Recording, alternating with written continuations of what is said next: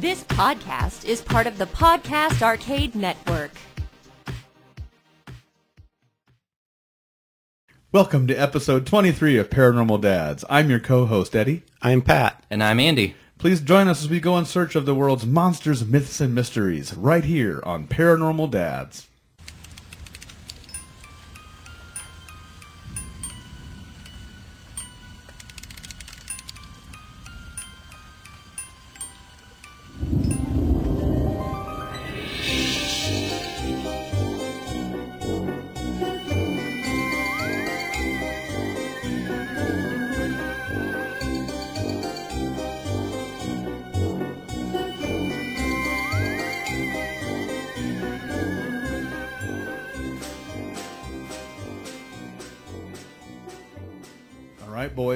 Episode 23. Good we are. morning. Yeah, good morning, not good evening. Right? It's a rare morning uh, Recording, recording session. here. And we've got a good ambiance, too, because it's a little rainy, a little dreary. Yeah. Gray day. And we're in a uh, we're in my man cave. I think is this the first time we've ever recorded up here? I think it is. Yeah. yeah, it's my little uh, I call it my crypto den. So it's a spare bedroom in my house. Turned it into a complete nerd fest. We got Bigfoot stuff on the walls. We Yeah, have it's very Loch, cool. Loch Ness pictures, alien stuff, and uh, perfect perfect little setup to do something like this. We got great photos for this too. They uh, will probably show up on the uh, Facebook page. There's even a framed Paranormal Dad's logo on the wall, which is very cool. That's commitment right there. We're getting tattoos next time. Yeah, or we're just getting big heads. You know, let me put a big picture of myself up on my own wall. Yeah, it's not that big. Yeah. Tattoos are coming next, though, right? Yeah. Oh, I think we should do some tattoos. just PD. So our here's a question: If you had to get one cryptid creature, or paranormal thing on you, Ooh.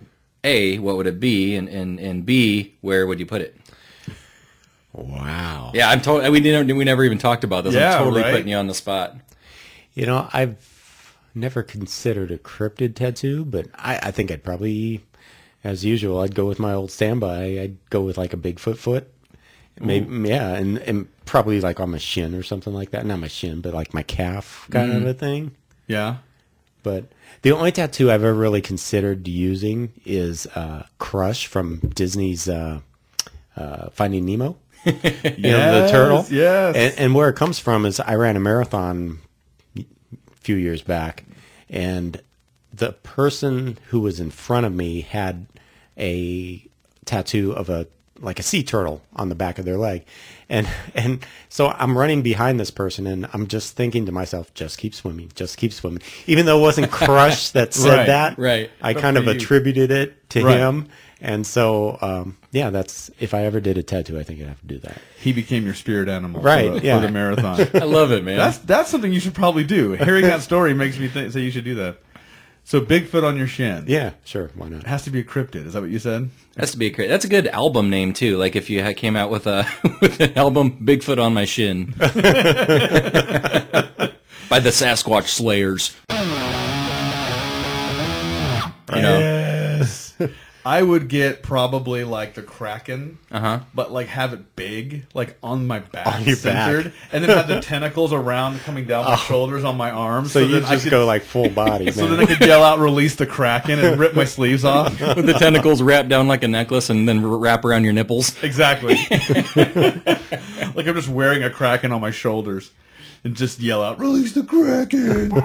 Eddie give give it giving a piggyback ride to a kraken for the rest of his life. That's my album name, Kraken Piggyback Ride. that, that would be impressive. How about you, man? I don't know if I ever got a cryptid or paranormal tattoo. I think I'd combine genres. I think I Uh-oh. would do like a a forest scene with a UFO, you know, with a beam coming down and like he's lifting Sasquatch into That a would be spaceship. cool. Yes. You know, and then maybe you know peeking out from a tree in the woods. There's like a little ghost or Yeah. something. And just incorporate multiple things. Get in them there. all in there. That'd Yeah. be cool. Have, So have Mothman like on top of a roof. yeah, exactly. Just just have a whole mosaic of a whole hodgepodge of these creatures. I don't know.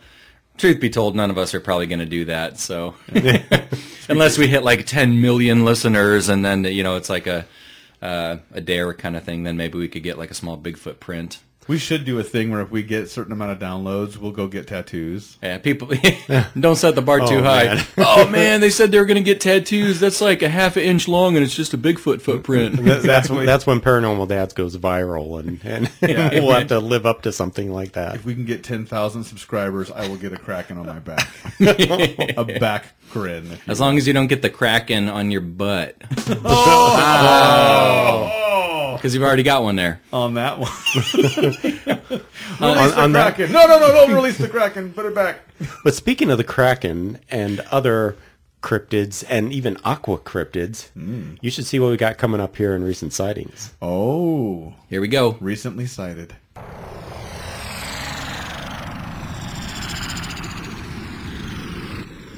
A North Carolina couple walking on a Wrightsville beach in North Carolina came across a rare prehistoric find, a megalodon tooth.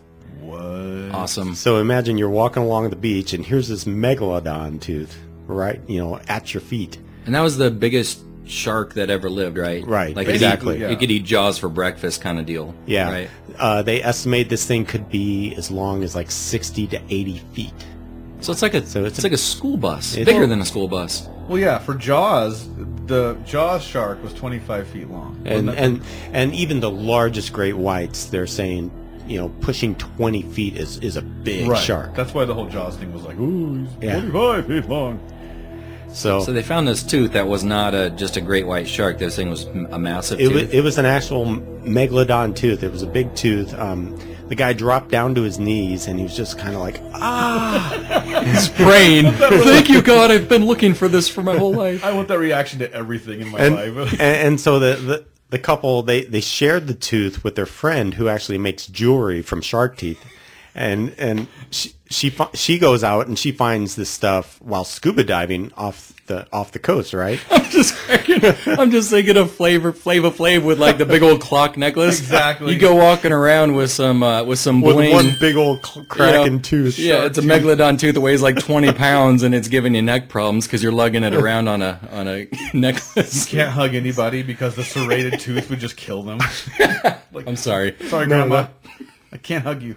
but yeah so apparently they're going to make jewelry out of this thing Like, but, like they're gonna chop it up and make smaller pieces. out well of it, i or- would hope not Yeah. i mean you gotta you gotta appreciate something like that if you came across it How big is a megalodon tooth? I mean, I've seen a great white tooth. I mean, they're probably what, like three or four inches tall. Yeah. Yeah, I mean it's it's probably they didn't really show anything to scale with it, but they did have a picture of it, and it was it was a big honking tooth. You know, Yeah.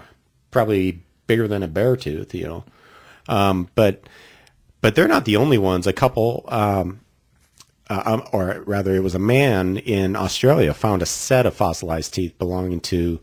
Uh, a prehistoric great jagged narrow tooth shark, which is, is also a large shark.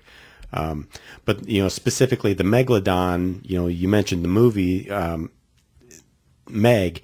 It pits modern humans against the beast, and more more than likely, the megalodon actually died out before humans even evolved. Mm-hmm. So they estimate that humans date back to like 2.5 million years ago, Okay. and they think megalodons died out around 2.6 million years ago. All right.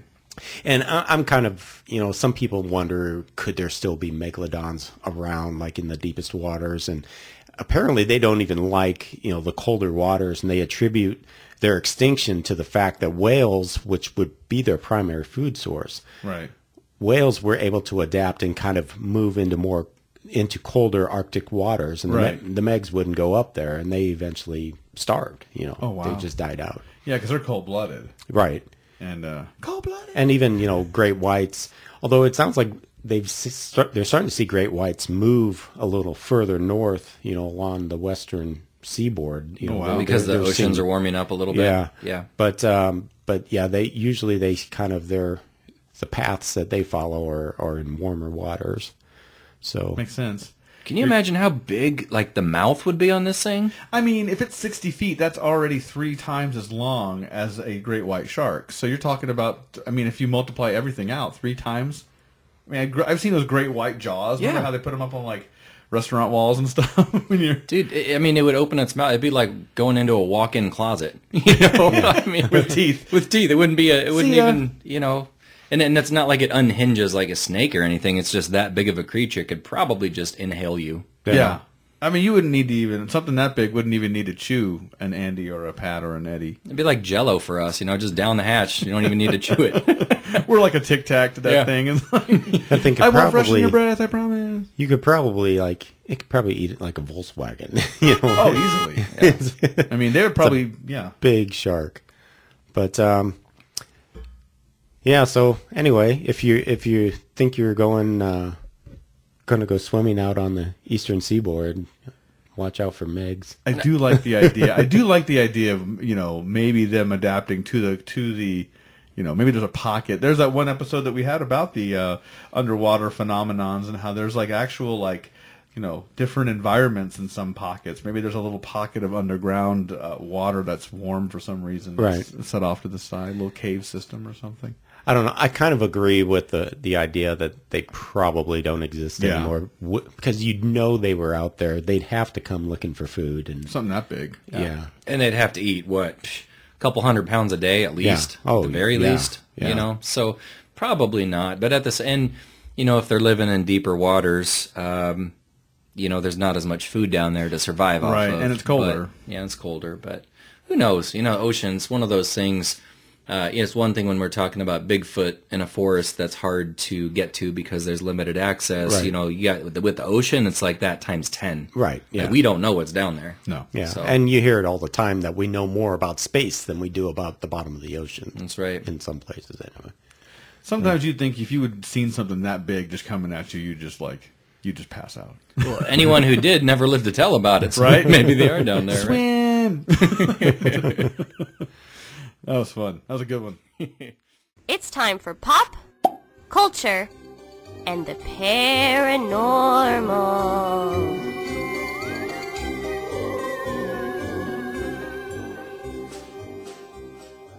All right, so for today's pop culture and the paranormal segment, I was up to bat and I chose uh, haunted Hollywood locations and attractions. So I'm pulling this information from a website called la.curbed.com.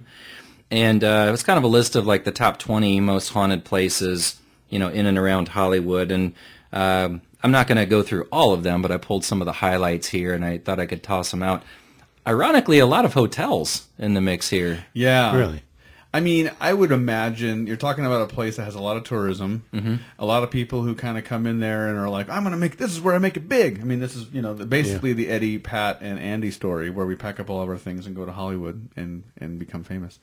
But you know, the, the the hotel would be a place where you know obviously someone goes and hangs out and tries to get stuff started or whatever. And I just think like you know you you, you combine the risk of tragedy and like you know that weird pocket in your life between being stable and being stable again that weird like nexus of possibility and it's, i think it's a it's, it's ripe for paranormal stuff to happen Well, you know, and you have the the party scene out there, you Yeah. know, and like you said, you have some people who either make it or your dreams crumble. And in hotels in general, I mean, not even outside of Hollywood, I think hotels are, you know, they have a lot of energy in them. Mm-hmm. They have a lot of vibes. You know, you got a lot of people going through there. A lot of people have slept in the bed. A lot of people have. You know, uh, done shady things in there, and, and mm-hmm. you just got a lot of leftover residual energy. And I think whether or not a hotel is haunted, it can still feel kind of weird, mm-hmm. you know. But first one I found kind of interesting was the Alexandria Hotel. Um, the uh, 1906 um, Alexandria, so it's now uh, low income apartments, but it's been uh, one of the fanciest joints in downtown. And a it used to be a rundown flap house or flop flop flop, house, not a flap house. you're thinking of a pancake house. That's a pancake. pancakes. Yeah, right next to IHOP. um, so uh, several dancers are said to haunt the second floor ballroom. An angry teenager is said to um, hang around Charlie Chaplin's old suite. when And a uh, teenager's not angry exactly. And E- even on the Avengers, the new Avengers movie. Spoiler alert: the new Avengers movie Groot is like this yeah angry attitude teenager. yeah i am groot he plays video games all the tone. time. I love it. well, and I'm not quite there yet because my daughter's only four, but you two have teenagers Yeah. in the house, and Yes. uh, yeah, there's a little little extra hormones going around, huh? just a little Yeah. So also here in the Alexandria Hotel, uh, Rudolph Valentino apparently uh, leaves the Knickerbocker occasionally, which is another hotel, and uh, visits his old 12th floor suite uh, there at the Alexandria. The basement in the place, which is filled with tunnels, is supposedly haunted by a couple of mobsters, or at least one uh, who likes to visit the comedy store, which is another haunted. Yeah, the comedy store has a lot of Yeah. stories. So that's an Alexandria hotel. So uh, mention the Knickerbocker Hotel. That's a whole nother ballgame here. So it's now a uh, senior living facility, and a lot of people say it's straight up the most haunted place in all of Los Angeles. It was uh, actually originally built as an apartment building in 1925, and then it became a fancy hotel. Um, as previously mentioned, Rudolph Valentino is now said to haunt the bar. Marilyn Monroe apparently hangs out in the ladies' room, and there's a lot of other sightings as well. Um, let's see, D.W. Griffith, who was a director, he died in the lobby of the of the place, and uh, actress uh, Frances Farmer was arrested in the hotel. Uh, you know, in the midst of kind of uh, going insane, as they say. But it's uh, one of the most notable uh, things is is for the non-haunting issue that this place has. So apparently, after Harry Houdini's death on Halloween, ironically, He died on Halloween. He died He on Halloween yeah. in Man, 1926. that guy, what a showman. oh, exactly. Always showing up. Always gotta be But- the big showman. Um, Harry Houdini, uh, his widow, uh, Bess, attempted to contact him every year for 10 years, or yeah, every year for 10 years by having a seance on the roof of the Knickerbocker Hotel. Why on the My roof? I wonder. I don't know. Did it never work? I mean, she's Is, It says to, tried. To, to no avail. Wow. you know but it's kind of one of these cases where um you know he was admittedly uh, kind of skeptical he was inter- houdini he was interested in the paranormal but rather skeptical and he said you know i'm going to be the authority when i pass away if there's any way for me to contact and communicate with people i'm going to I'm tell gonna you do it. I'm gonna know how. Yeah. of course, there's been a lot of psychics over the years that have claimed to communicate with him, but again, it's that it's that gray area where some Right. people believe it's him and some people are uh, is not. But yeah, so that place, uh, Knickerbocker Hotel, hot high on the list. Big Ghostbuster fans, right? Yes, Yeah. Are you serious? Yes. Most people are. So there's a, a place down uh, around uh, L.A. called the Ghostbuster House. Um, so Dan Aykroyd was living in this house uh, when he got the idea for Ghostbusters. He said it was actually inspired by his house's uh, extreme paranormal activity in there. So there was doors locking by themselves. There was lights going on and off. A piano would play by itself. You always gotta hate when that happens. What? And uh, some people think that the ghost in his house could be former occupants, uh, such as Mama Cass Elliot or Natalie Wood. Oh.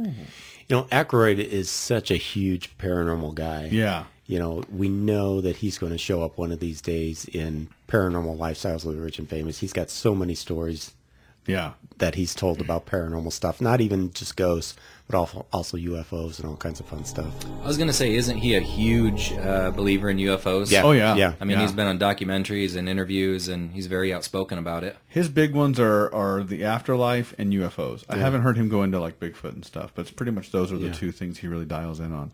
It'd be fun to reach out to him, like like via Twitter, like yo, hi. Well, we, we, we know some people who know some people, so Oh, I think man. he'd jump at it, right? Paranormal dads, yeah, I bet he follows us. Why not? Hey. The uh yeah, I mean if you and for any listeners too who are curious, it's kind of fun to follow up like the creation of the Ghostbusters story when he he sat down with Harold Ramis and wrote it and just kind of how they referenced a lot of like actual paranormal things. I think even isn't Tobin's Spirit Guide a real thing or is that a or is that a fictional I, I think it, I, I don't know, but I, I imagine it probably is. Yeah, there's some sort of book that they reference. Well, it's called smart Tobin's. guys. Yeah. So anyway, it's yeah, it's interesting. It was Anyway, based on a real thing. I think it's either based on a real thing or it's actual. That's the name of the actual book. Yeah. But who would have thunk? I didn't know that. Right. That some of the, you know, ideas from that were inspired by real events at his own house. That's next level. yeah. Well, here's another place uh, right around Hollywood, Mission San Buenaventura. Ooh. Uh, every mission in California is said to be haunted, but only one has a ghost cat. So the legend goes that um, someone named Father Francisco Uria uh, kept four pet cats who he loved so much that when he died, the four cats uh, sadly marched to the chapel, and they, um, leaping to the rope of the chapel bell, they swung it back and forth, tolling out the mournful message that the padre was dead. And as the legend goes, sometimes you can still hear uh, the the cries and the footsteps of the cats. Huh. They rang the bell. They ra- they rang them out. Ghosts with attitude. The cats. Yeah, if only they had opposable thumbs, it would have made the whole bell ringing thing easier, Yeah. right? I'm sure. I'm just picturing four cats clinging to a rope as it swings around and They're just pawing at the bell. Boom, boom, boom, boom, boom. I mean, I, I know some cats can be really loyal. Some are totally indifferent, though. I mean, I knock on wood. You know, I think if I was gone, I'm not sure if my cat would notice for a good week until his food ran out and he got hungry. Yeah, yeah. That's why I looked at you. he's not gonna ring any bells for me. Give me a break. Headbutts you a couple times. Mm. That's right. Uh, last one here I'm going to mention is Hotel Cecil. So if you stay on Main, uh, formerly called Hotel Cecil and soon to be called Ollie, so it's undergoing a big uh, trendy makeover, but no amount of paint or renovations can undo the building's unsettling history as a den of drugs, death, and mystery. So some of the creepiest things that have happened at the hotel, um, serial killers Richard the Night Stalker Ramirez and uh, Jack Unterweger uh, stayed here, and the uh, decomposing body of a woman who had been missing for three weeks uh, turned up in the water tower of the uh, of the hotel. What? So you might want to stick with uh, Aquafina or uh, bottled water if you visit there, just in case. I brought my own water. Sounds like one of those locations where all the classy people hang out. right. I, I've got one, and I believe this is L.A. area. Being that I'm not from the place, I can't say for sure, but uh, the Queen Mary is supposedly docked there and is very haunted. Um, that was on the list. Yep. Yeah, and every year they have a uh, a big haunted house there around Halloween time that is supposed to be quite a thing to see. You know, in Hollywood they do it up right there, but uh, but apparently the place has real ghost stories to go along with it. So Goodness. There you go.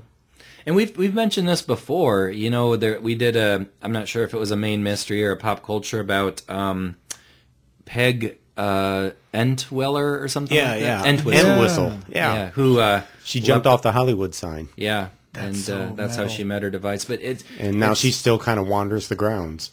Yeah, just a haunted part of the country, you know. So I don't know what it is. Maybe, like you were saying, Eddie, high stakes. People take drastic mes- measures. Some people uh, meet their demise and go out in a ball of flames, and that just causes the whole area to be a little more haunted than usual. And I think actors, just by nature, are a little more emotional than your standard occupation. And so, you know, I think that kind of goes along with your soul once you pass. You know, it's there's a lot of emotion built up and and transferred along with your soul.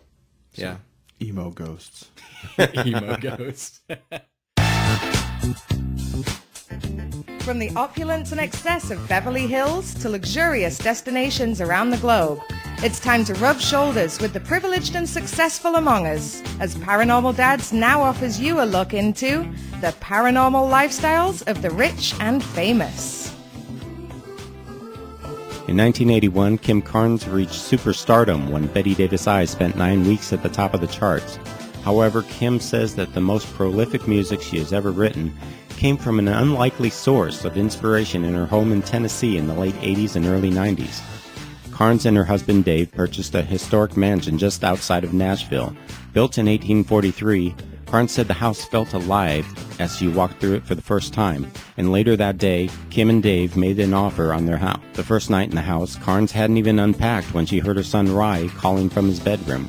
Carnes heard to her son and found him very scared.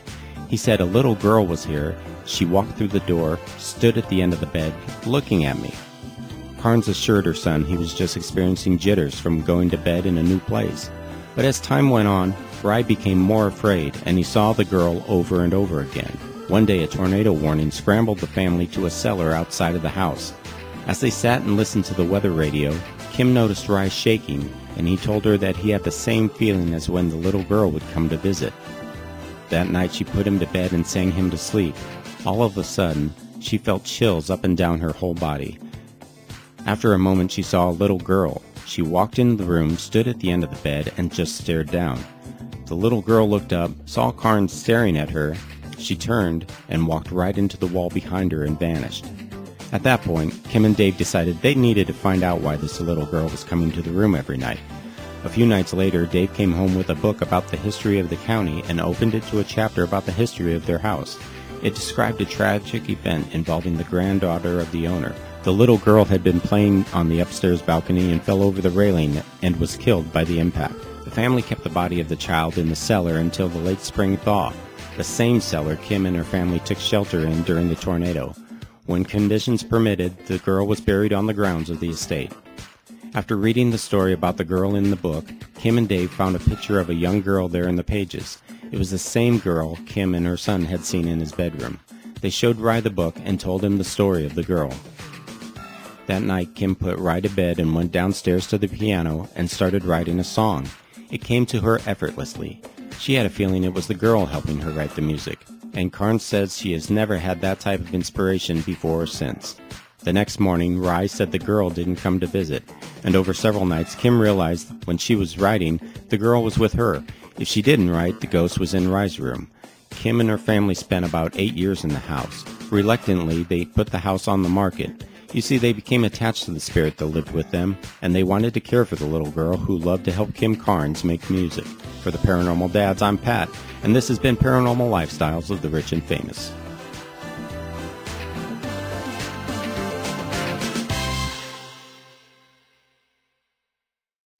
And now it's time for the main mystery.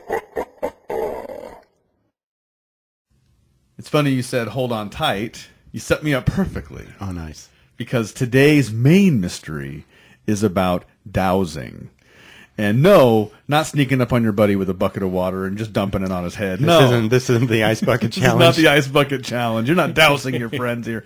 This is the ancient art of taking dowsing rods, and for those not aware of these, they're like little L-shaped, kind of not little, but kind of long, actually, L-shaped rods, just metal rods, and a, a person, a dowser, will hold them and basically just kind of slowly pace around a, a parcel of land looking for something. Usually it's water and and it, uh, uh, this was kind of a practice done back in settler days, and the idea being that it goes beyond that, like it goes into like ancient Egypt style stuff that you would walk around with these rods, and as they begin to cross and come together, that spot that you're standing over with those rods crossed is a spot where there would be water. kind of like X marks the spot. You know? X marks the spot. So they move on their own accord, right? Yes, so you're they holding them rotate, and you- yep. you're trying not to move them in your palms too much, right? Exactly. And so, with it's is it like due to some sort of magnetism or something? Just it's thought that they just they cross and move on their own, and So, not surprising, and this is a good, good question. uh, The the scientific community does not embrace this as a method of do, finding anything.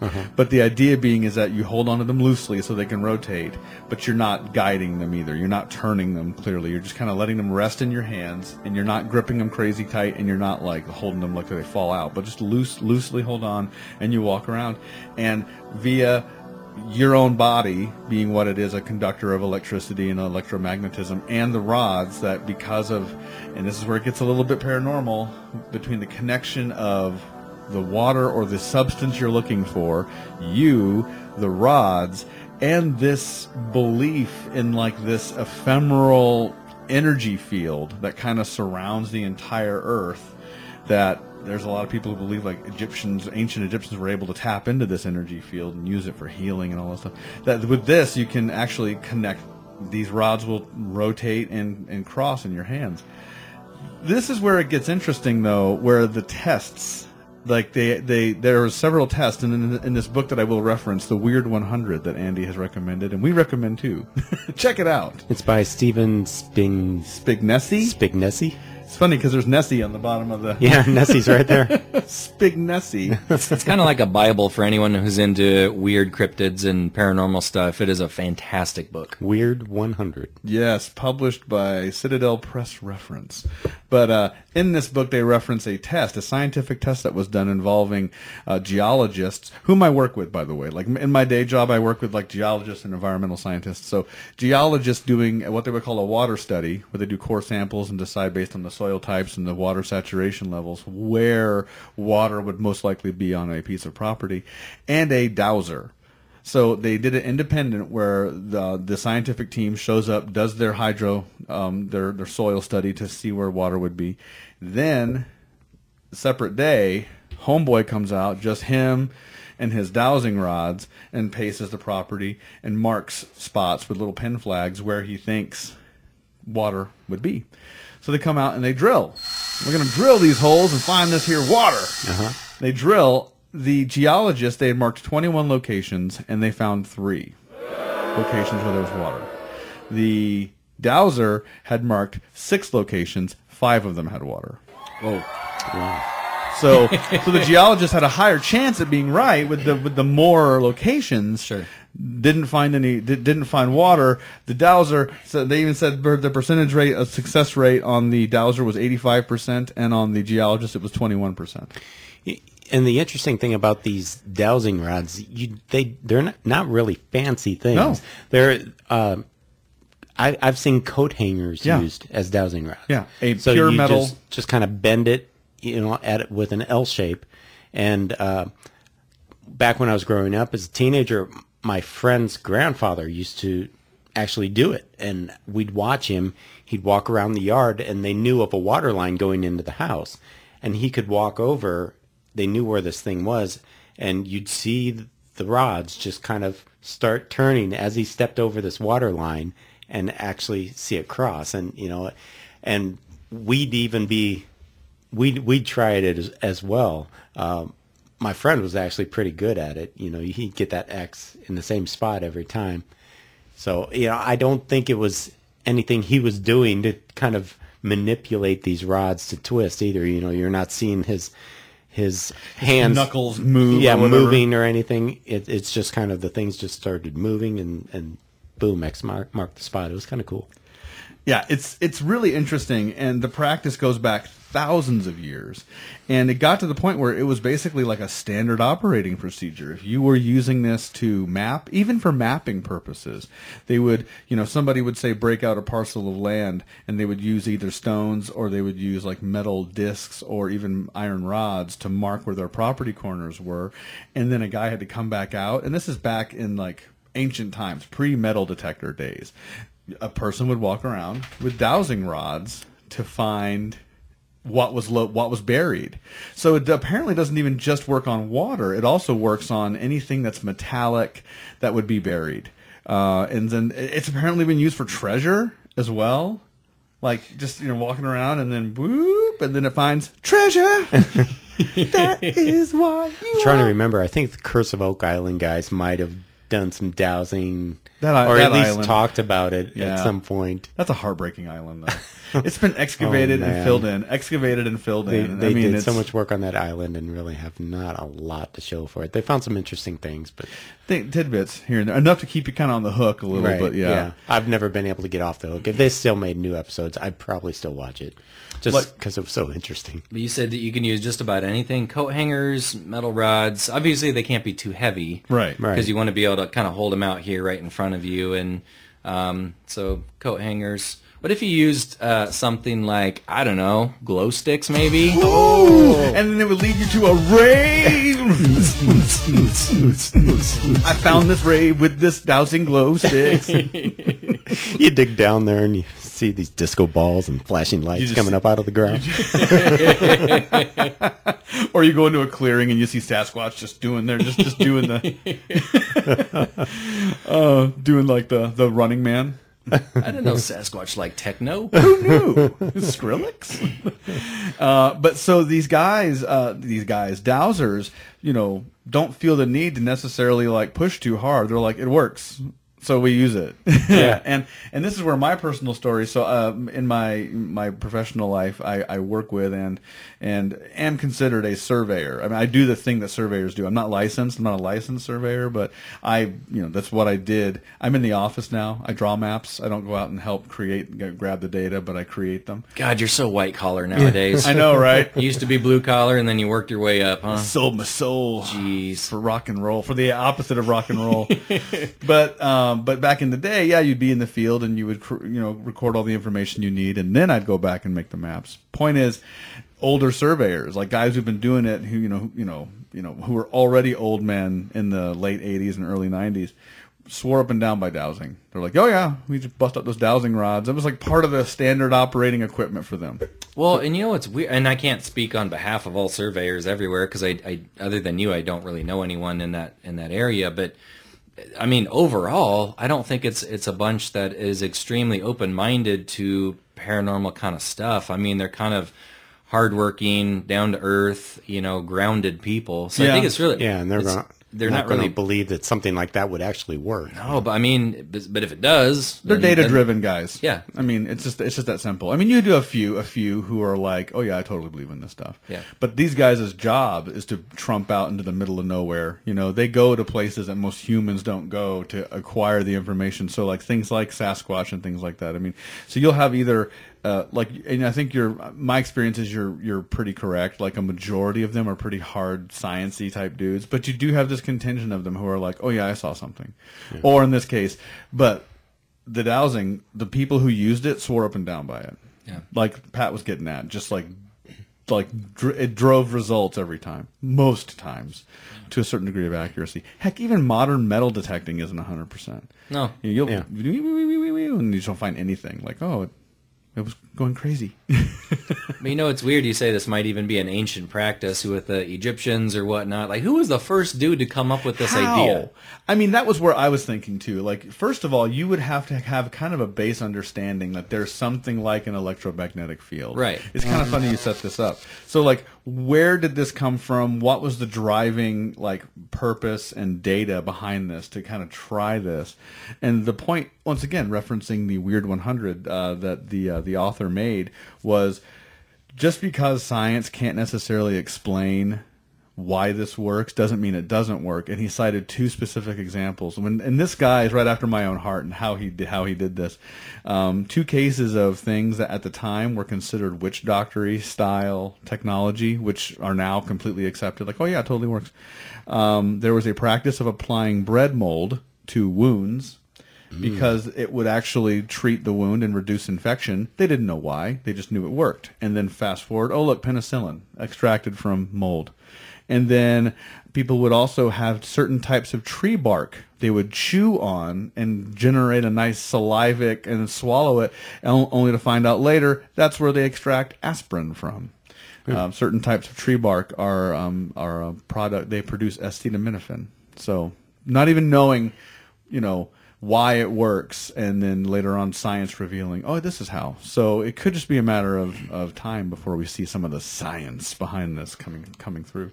Yeah, you know, 50, 100 years, we keep learning something more every year, and maybe we'll know a lot more about electromagnetism here. And then, oh yeah, yeah, of course, of course, dowsing worked. It always has. You know, here's why. Yeah, You know, we roll up on our property, and Andy just yells out, "Give me my dowsing rods! Give me my dowsing rods. I lost my car keys." Walk around. Hmm. Wonder what, we- what, what would the neighbors do if we were just wandering around outside, you know, with our dowsing rods? I just, Hey, just what you doing over there? Dowsing for water. I'm looking for Now a well. I got to make some wishes. That was a good one, though. You know, but it, it is in the wheelhouse of the paranormal because it's not explained entirely how it works. No, no, and and it's one of those things too that um, it, we're tapping into kind of this, and, and I hate using this word so like loosely, but you're tapping into what a lot of people reference as the energy field, where there is a certain amount of that, and we know that though, like there's already accepted things. Oh, real quick, this ties into this. I was reading an article about spiders, and you, you, uh, you guys have seen how spiders will release a certain amount of silk, and they'll just take off flying, Kind of like Spider Man. Just like Spider Man. Like a parachute. Yeah, it looks like a parachute. I mean, uh, one of the uh, pop references would be the Charlotte's Web, the the animated movie. There was a scene in which all the little spiders leave uh, Wilbur behind, and they release a little bit of I forget what they call it. It's like silking or something Yeah, like that. yeah, yeah, I think- where they release a certain like, like a long thread of silk, and then they carry it away. And they thought for the longest time it was like on the breeze, and they're so small and little that there isn't there, there could be the tiniest little whisper of a breeze, and that would be enough. Aha! Science comes in and says, no, it's not a breeze. There's times there's there's there's evidence, uh, not evidence. There's uh, cases of spiders flying away on completely still days, not a breeze to be found, and they will still release their silk and just sail away. It's on a, an electromagnetic field. The thin strand is so thin that it actually creates a little bit of static, and that same static that'll pull your hair up like a balloon will will generate lift for the um, for the spider. And they're so small, and the thread is so long that the static um, charge will lift them up and carry them off into the atmosphere. The breeze does come into effect as they get them, but initial their launch and initial uh, ascent is done via static, not by wind. and they apparently can get a get get up there pretty high. You know, go back a couple episodes, episode twenty one, I think it was, in pop culture and paranormal. David Bowie based one of his songs on an event that happened over a soccer stadium where people thought they saw UFOs. Other people say it was like this huge band of spiders There you go. flying around with their silk. Um, and then sparkles or something, um, pixie dust, I don't know what it is It's amazing. rained down on the crowd. Um, you know, some people still believe it was like an of alien nature, but Right. but other people say it, it was a bunch of spiders. So That's crazy. yeah, but Sci- enough to look. Science is fascinating. Oh, Spiders are pretty alien. right. Yeah. Yeah. But there's an there's an an example of something using kind of an invisible field of electricity around us to do what it needs to do. So I don't think this is too too uh, asking too much out of people. Well, and I think a lot of people understand this phenomena on a on a more personal and different level too. We all tap into that invisible energy field, even if we don't know how we do it. I mean, have you guys ever had a um, been in a room and you felt like somebody was looking at you? And you, you're not sure how or why, but it's that sensation that you're being stared at, and you look, you know, you look over to your left, and sure enough, somebody's, you know, giving you the stink eye. Yeah. Or I've heard a lot of cases from my clients over the years of like a, a mother who will wake up at 2:30 in the morning, um, you know, just with this panic feeling that she needs to call her daughter that something's not right, and she calls her daughter, and sure enough, like two minutes prior, her daughter was in a car accident and Yep. needs someone to come pick her up. So Yep. how how do we tap into that grid? How it works? Who the heck knows? It just it, it but it works. You know. Yeah, and we accept that. And we like accept on it. a personal level, like Yeah. we accept that, and then you get into the scientific where it's like prove it, and it's like all right, well, we're in a, we're in an area here that's kind of hard to consistently drive results, but apparently in a high enough percentage that it beats out science. there. Eighty five percent. versus twenty one. Right. right. And that's, I think, one of the cool things about doing this show is we can kind of go off on, on some things that are strange, yet they're grounded in science. And, you know, it's not just the cryptid show or the UFO show. It's monsters, myths, and mysteries that we cover. And mysteries can be a lot of things. It doesn't necessarily have to be, you know, uh, of alien nature or some kind of uh, unexplained creature uh, that nobody has ever seen before. Yeah. Just my take. unknown, Right. unexplained, unexpected even is kind of uh, within our realm of things we talk about. But as always, you know, we always encourage people to write in and contact us via social media. If you have a suggestion for a pop culture segment or if you yourself have had a recent sighting that is worthy of talking about, or if you want to suggest a, a main mystery, um, you know, this is very much a, a fan-driven show. So, you know, we have a um, a loyal following and every single person's feedback matters so don't hesitate to contact us uh, paranormaldads at gmail.com at paranormal dads on twitter and facebook and instagram nowadays so we check it fairly regularly Thanks a lot to all the folks at uh, freesounds.org too who contributed their their uh, talents to this episode. And also, as I said before, we've got plenty of Paranormal Dad stickers, and uh, maybe over time we can actually do some more things as far as like merchandise goes. But right now we have stickers, and if you would like one or more, uh, simply send one dollar per sticker to the PayPal link that I have put up on Twitter. And uh, with oh, and then in the um, payment, give me your address, and then we will then send out some fun stickers to your home. And we've actually had people take us up on our offer. We which is- have. yeah, and they're just they they include the greatest notes. Just Greatest no- oh, I mean, man. they're- they make you feel so good that that you know we we sit down and we do this. We put our time into this, and um, and people enjoy it, and that that's just the value of that to us is just uh, beyond words. and the stickers are awesome we, we all have them on our laptop computers and just slapped in random places and it's uh Yeah, it's just great. So the the stickers are a dollar, high fives are free. Yep. And uh, thanks to all your support for keeping this show going. So there you go, another one in the can, guys. Till next time. Good night.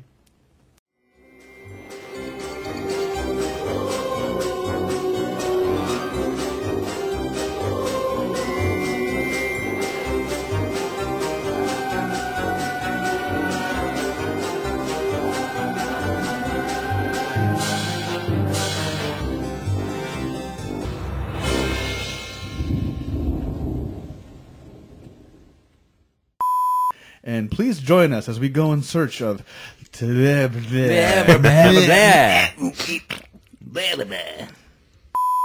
What's that? They have a like a the, the sauces just keep getting hotter, man. Yeah, like fire, then you got Diablo, and then it's like Satan's breath. Like Don't it they just have a ghost? Do they have a ghost sauce now? or? Diablo has a little bit of ghost in it, I believe. Really? A little bit of ghost pepper. Yeah, yeah, it's good. It's a it's a more darker hot sauce. Yeah. It's almost like akin, akin to like a barbecue almost. Maybe I'll try that. It's Sure. good. It's good though. We'll try that. Sorry about the Sorry. chair with the leopard print, pink. It's okay. I feel I feel it has, taps into my feminine side. It's kind of squishy.